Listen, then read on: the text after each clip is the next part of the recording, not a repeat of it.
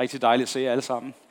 Øh, jeg skulle hilse i øvrigt fra Næksø, fra Næksø Frikirke, øh, den kirke, som øh, jeg selv var præst for indtil i sommers, og som nu er ledt af David og Solvej Allen her fra kirken. Jeg skulle bringe, vi var over besøg dem i sidste uge i vinterferien, og jeg skulle bringe varme hilsner fra kirken, men særligt også fra Solvej og David. Og øh, til spørgsmålet om, øh, om de havde det godt, så var deres svar, at de trivedes. De havde det simpelthen som en fisk i vandet. Så øh, en fisk i Østersøen, kunne man måske sige. Men de har det i hvert fald godt. Man skulle hilse og øh, sige, at I er alle sammen velkommen til at komme og besøge dem, tilbringe et par måneder på én gang. Det vil de rigtig gerne have, tror jeg. Øh, jeg vil tale i dag om øh, over temaet tro og tillid. Øh, de to sidste gange, jeg har haft mulighed for at tale her i kirken, har jeg talt om håb og kærlighed, så det er jo passende at tale om tro. Måske er det så den modsatte rækkefølge, men anyway. Tro er jo et begreb, der skiller vandene, kan man sige, her i Danmark. Videnskab, det kan vi ligesom regne med. I modsætning til tro, som vel mere ses sådan lidt som noget eksotisk, som en form for overtro eller ønsketænkning hos mange danskere. Nogle kæmper også bevidst for at få troen helt ud af det offentlige rum. Kan vi få helt bortskaffet den her dialog om tro i det hele taget, og ligesom holde os til videnskaben i stedet for, så vil mange være glade. Og øh, igennem skoletiden, folkeskolen, gymnasierne, videregående uddannelser, der lærer vi at forholde os skeptiske. Vi lærer at stille spørgsmålstegn ved tingene. Øh, vi lærer at forstå verden omkring os kritisk. Ikke at tage alt for gode, øh, for gode varer. Og det er jo en fordel. Det er jo en måde at hjælpe os til ikke at blive forført af politikere, meningsdannere, journalister, andre autoritetspersoner, præster for den sags skyld. Øhm, vi bliver trænet til at gennemskue manipulation og til at drage vores egne konklusioner i stedet for. Og det er alt sammen godt, tænker jeg. Men spørgsmålet er, om vi samtidig mister noget i den her dannelsesrejse. Om vores barndoms evne til øh, tillid og vores evne til at undre os vores evne til at være øh, åbne for input bliver afløst af, af sådan en kynisme. Øh, bliver det, som var åbenhed som, vok- som barn, som voksen klassificeret som, noget, som at være godtroende, eller naiv, eller uvidende. Øh, kan troen overhovedet finde rum i vores liv i dag? Hvad er tro for dig? Hvad er tro for dig i dit liv? Det er noget af det, jeg har lyst til at sige noget om i dag, og jeg tror, at den vigtigste forudsætning for tro, det er faktisk tillid. Tillid til Gud, tillid til hinanden, men også tillid til os selv, tror jeg. Og jeg tror, mange af os i dag, som sidder her, vi er udfordret på et eller flere af de her områder med tillid. Og måske er det netop dig, der i dag skal tage livtag med din tvivl, i stedet for at skubbe den væk, bagatellisere, ignorere og bortforklare. Måske skal du netop i dag forholde dig til nogle af din, noget af din tvivl i dit eget liv. Det vil jeg i hvert fald gerne opmuntre dig til. Da vi sang lovsangen før, der så jeg sådan et billede for mit indre af øh, nogle folk, der stod heroppe på scenen og ikke direkte stage divede, men lod sig falde baglæns. Og så var der nogen bagved, der greb og det er nok refereret, det refererer nok i mine tanker til noget, jeg skal sige lige om lidt i min, i min prædiken, men jeg synes alligevel, det var et ord, jeg vil dele med jer. For jeg tror måske, at det er lige præcis det, nogle af jer står i jeres liv i dag. Et, en situation, hvor man ved, at for at jeg skal komme videre, så er jeg nødt til at lade mig falde, og jeg er nødt til at satse på, at der er nogen til at gribe mig. Vi skal læse sammen fra Daniels bog i det gamle testamente.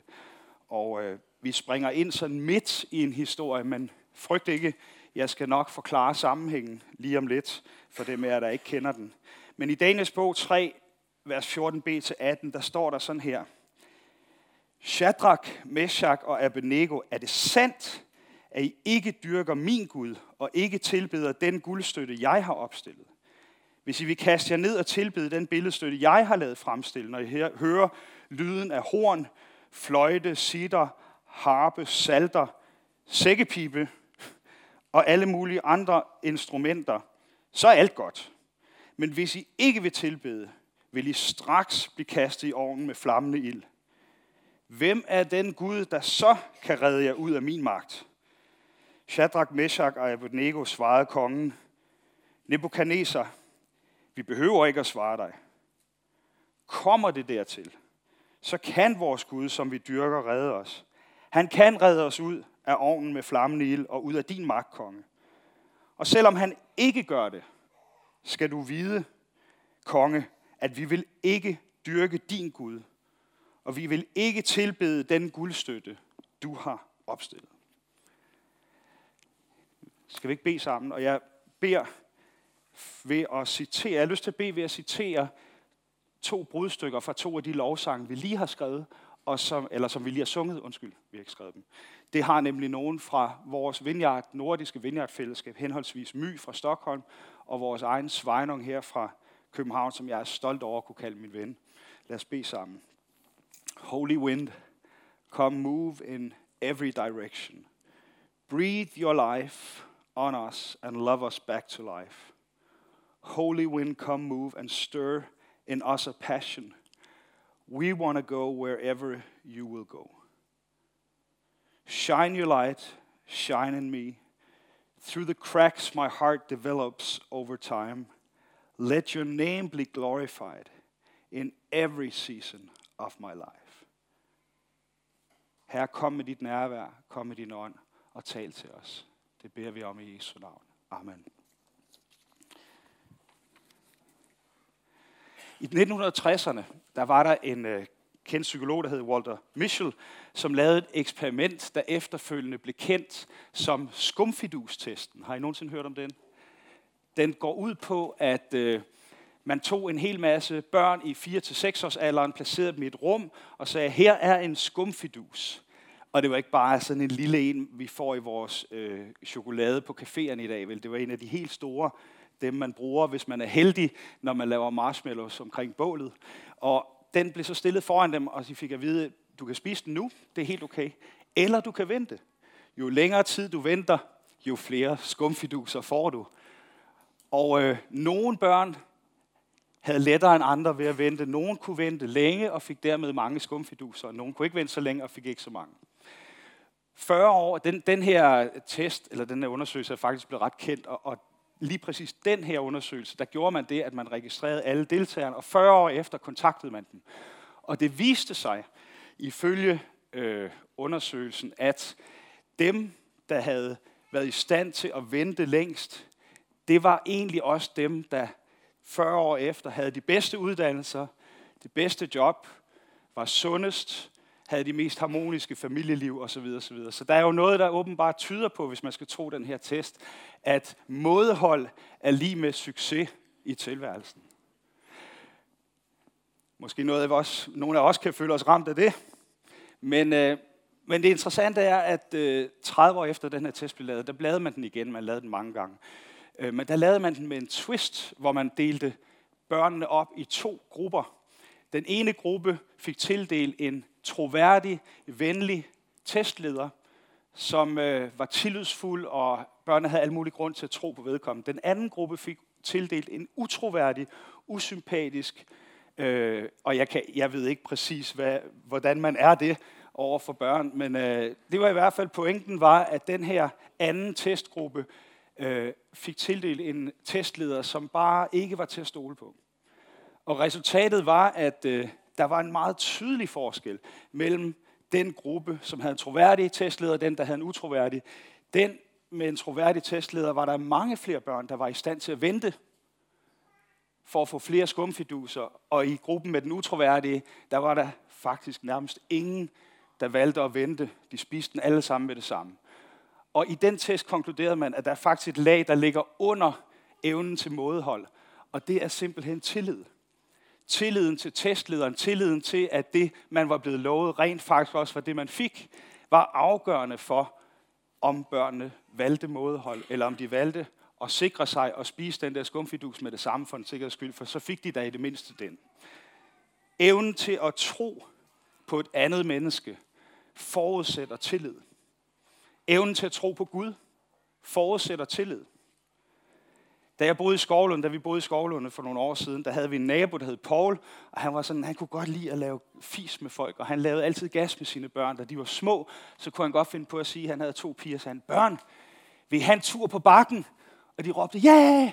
Og så gik han ind i skabet og hævde en brødbakke frem og lagde på gulvet. Værsgo, stil jer op på den. De her børn, de mistede hurtigt tilliden til, at når deres far lovede dem en tur på bakken, at de så rent faktisk kom ud på Dyrehavsbakken på Klampenborg.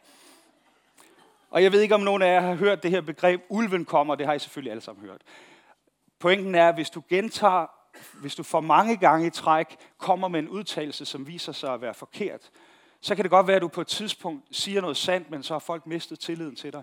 Dit ord bliver utroværdigt.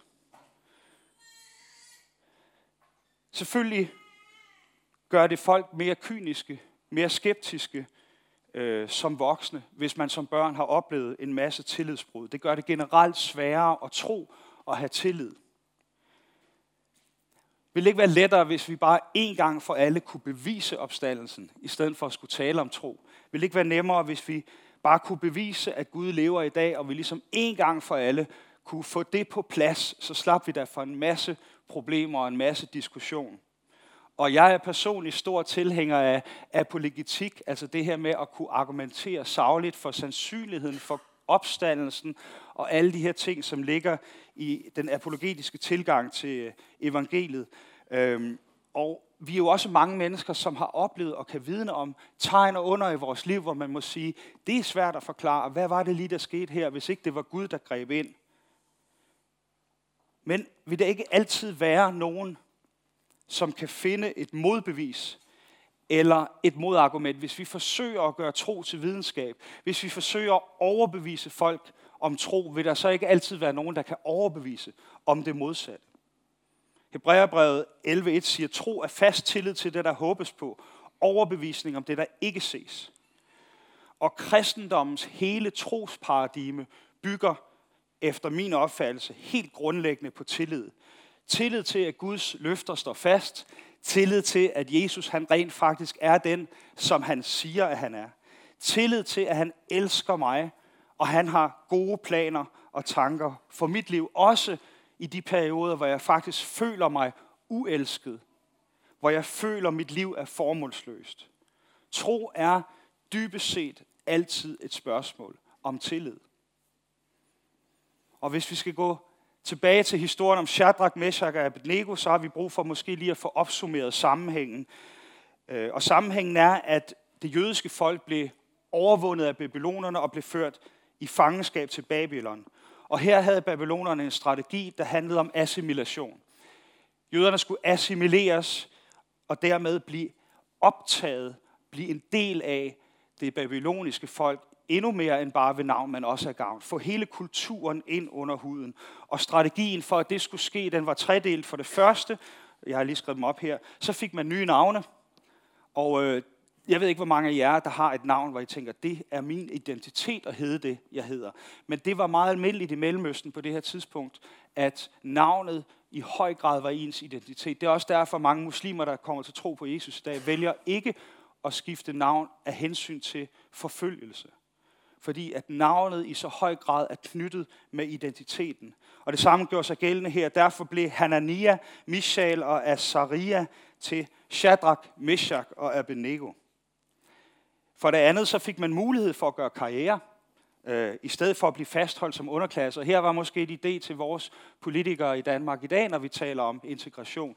Man gjorde faktisk i Babylon det muligt for de tilflyttende ikke bare at blive fastholdt i en fattig underklasse, men man fik mulighed for at uddanne sig, gøre karriere og blive velhavende og få status i samfundet.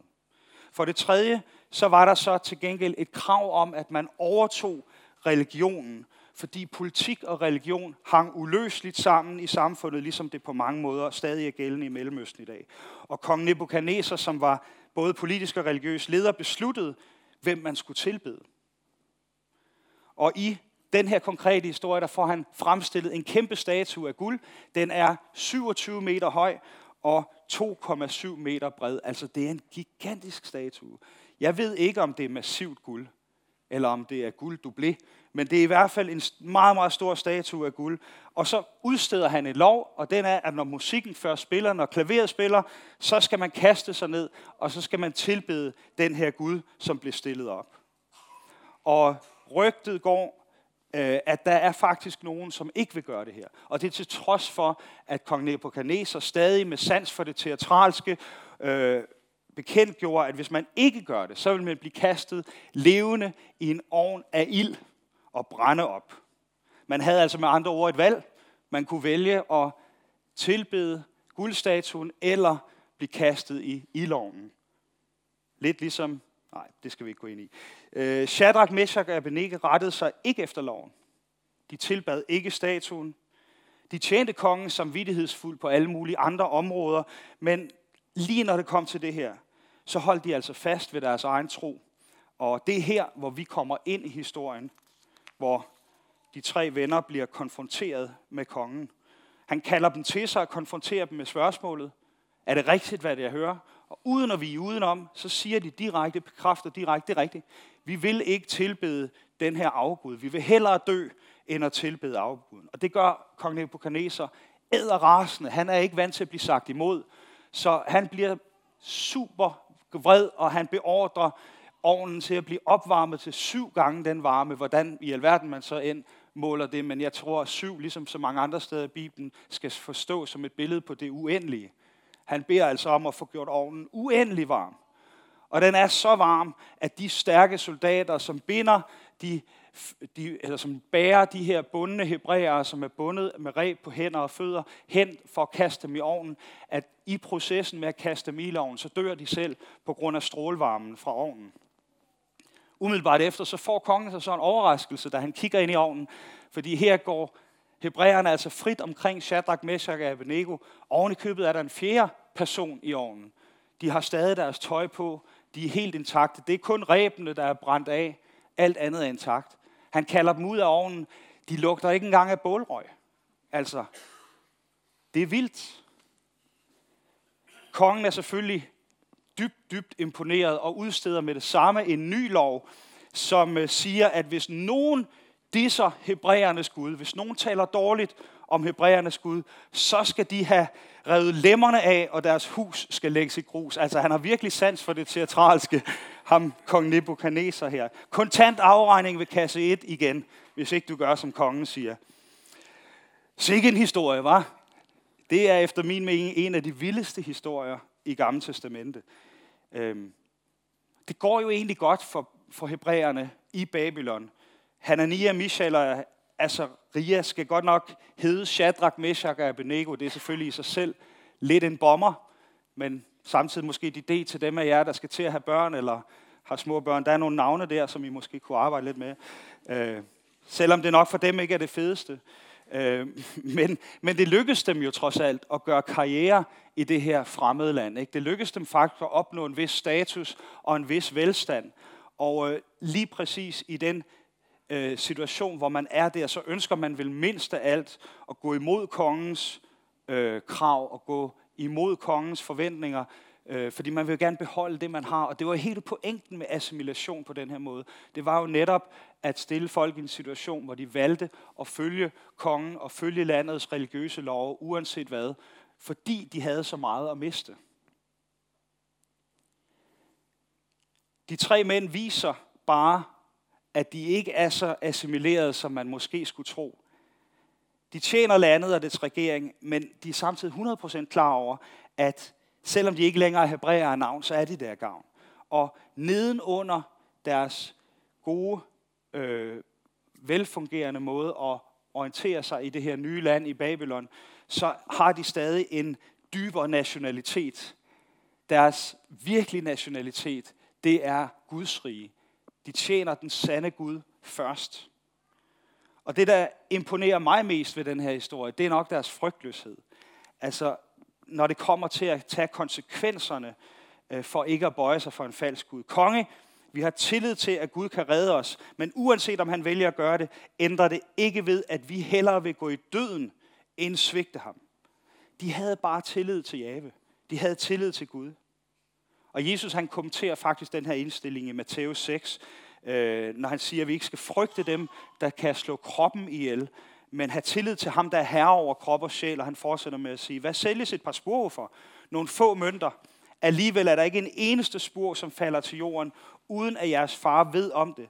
Selv hårene på jeres hoved har Gud tal på. Vær ikke bange, I er mere værd end mange spor. Hvad betyder tillid til Gud, som vi læser om her? Hvordan havde du og jeg reageret i en lignende situation?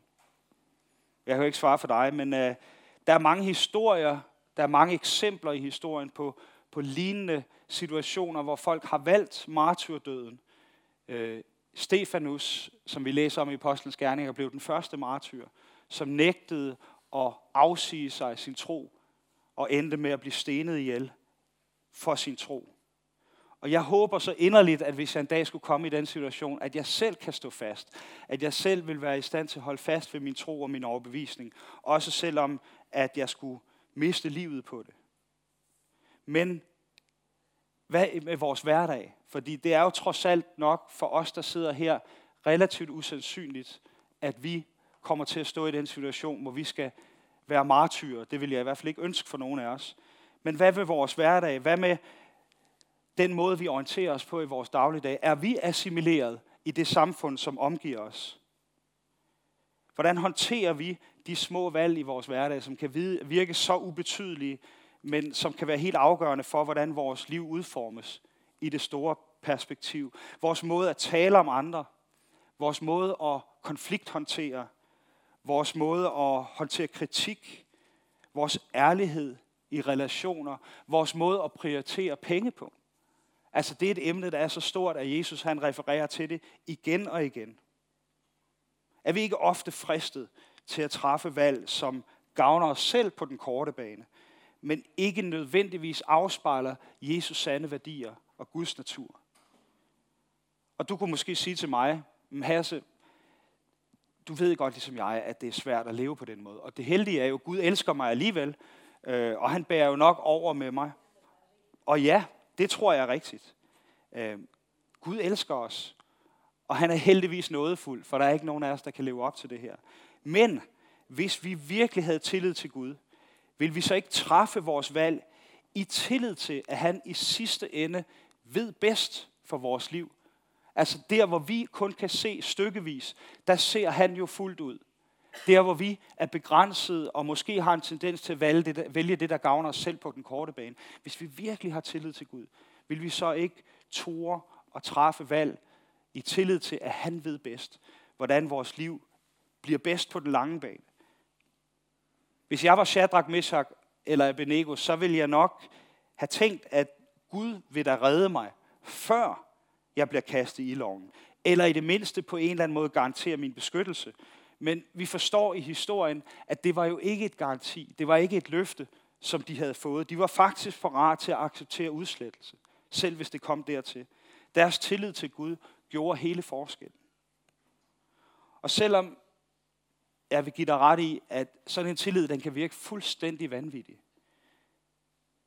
Hvad nu, hvis det samtidig er det mest frigørende, som vi kan få lov til at opleve som mennesker? Hvad nu, hvis det mest frigørende overhovedet er at lægge al vores skepsis, al vores mistillid til side, når det kommer til Gud, og fuldstændig stole på, at Guds omsorg, sådan som Jesus beskriver den i Matthæus 6, er netop det, der er virkeligt for vores liv. At præmissen for vores liv netop er, at Gud er god, uanset hvad.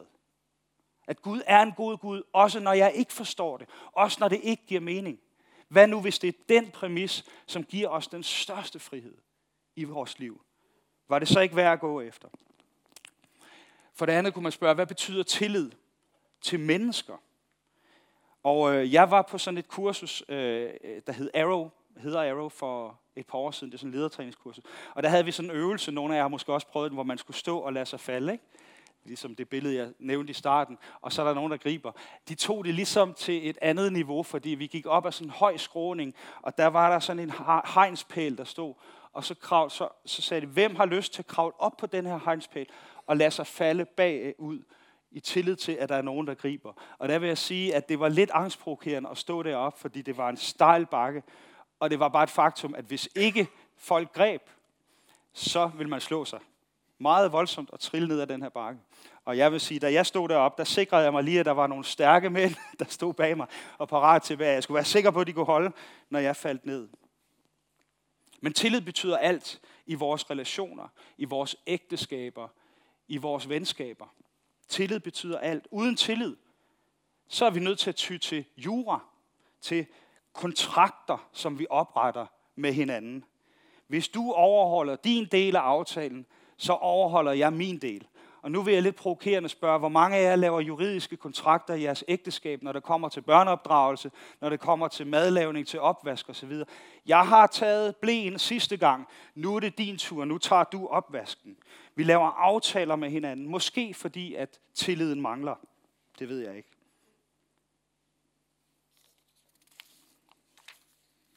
Shadrach, Meshach og Abednego, de var tre venner.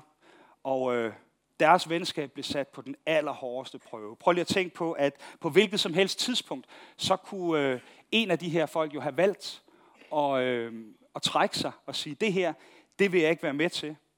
Der var en kæmpe styrke i, at de kunne stå sammen, når de skulle stå op mod den mægtigste konge på det her tidspunkt og risikere livet. Nogen, man kan stå sammen med, nogen, som man kan støtte sig til. Og min drøm for os som kirke, det er, at vi netop kan være den støtte for hinanden. At vi netop kan have tillid til hinanden, og at vi kan have det her fælles mål med at tilbede Jesus og elske København. At det er noget, vi gør sammen, og vi gør det, fordi at vi har tillid til hinanden. Det er noget, der binder os sammen. At vi ønsker det godt for hinanden. Vi er klar til at hjælpe hinanden, hvis det bliver nødvendigt. Vi bærer hinandens byrder. I samfundet handler det på mange måder om, selvom der heldigvis er mange undtagelser, så handler det meget om, at man vogter på hinanden. Man konkurrerer mod hinanden. Jeg vil gerne frem i livet, og det gør jeg nogle gange på din bekostning. Kan vi være modkultur? Har vi vores sande borgerskab i Guds rige, ligesom de tre hebræer. Tør vi være ærlige? Tør vi smide maskerne, når vi er sammen? Altså faste lavn fejrer vi jo i dag, og det handler jo meget om at tage en maske på og foregive en anden identitet, end den vi i virkeligheden har. I kirken, så smider vi maskerne. Vi er os selv. Vi er ærlige over for hinanden, fordi vi har tillid til hinanden. Og faste handler jo i virkeligheden om at sætte noget til side for at hellige os Gud, og måske også hellige os hinanden. For det sidste, hvad betyder tillid til dig selv? Fordi den, der er allersværest at have tillid til, det kan jo være dig selv. Fordi du ved mere end nogen anden, hvor skrøbelig og svag du er. Kan du tro på dig selv og samtidig være tro mod dig selv? Jeg tror, Shadrach, Meshach og Abednego havde brug for at grave dybt og mærke efter, jamen det der er min, mit ideal, når jeg sidder hjemme på rummet sammen med de andre og siger, vi vil i hvert fald ikke bøje os for den guldstatue. Holder det, når jeg står over for kongen, når jeg står over for min egen udslettelse? Og det samme har alle martyrer igennem tiden, jo må det spørge sig selv. Men også os i vores daglige valg har vi brug for at have tillid til os selv. Holder mine idealer, når det kommer til stykket? Kan jeg stå fast, når jeg møder modgang og fristelser og kampe, og når tvivlen presser sig på og udfordrer min tro? Altså når selv Paulus har, er udfordret på det her område. Han siger jo, det gode jeg vil, det gør jeg ikke. Og det onde jeg ikke vil, det gør jeg. Vi oplever nok mange af os det samme, ikke? Har vi tillid til os selv, når tvivlen presser sig på og udfordrer vores tro?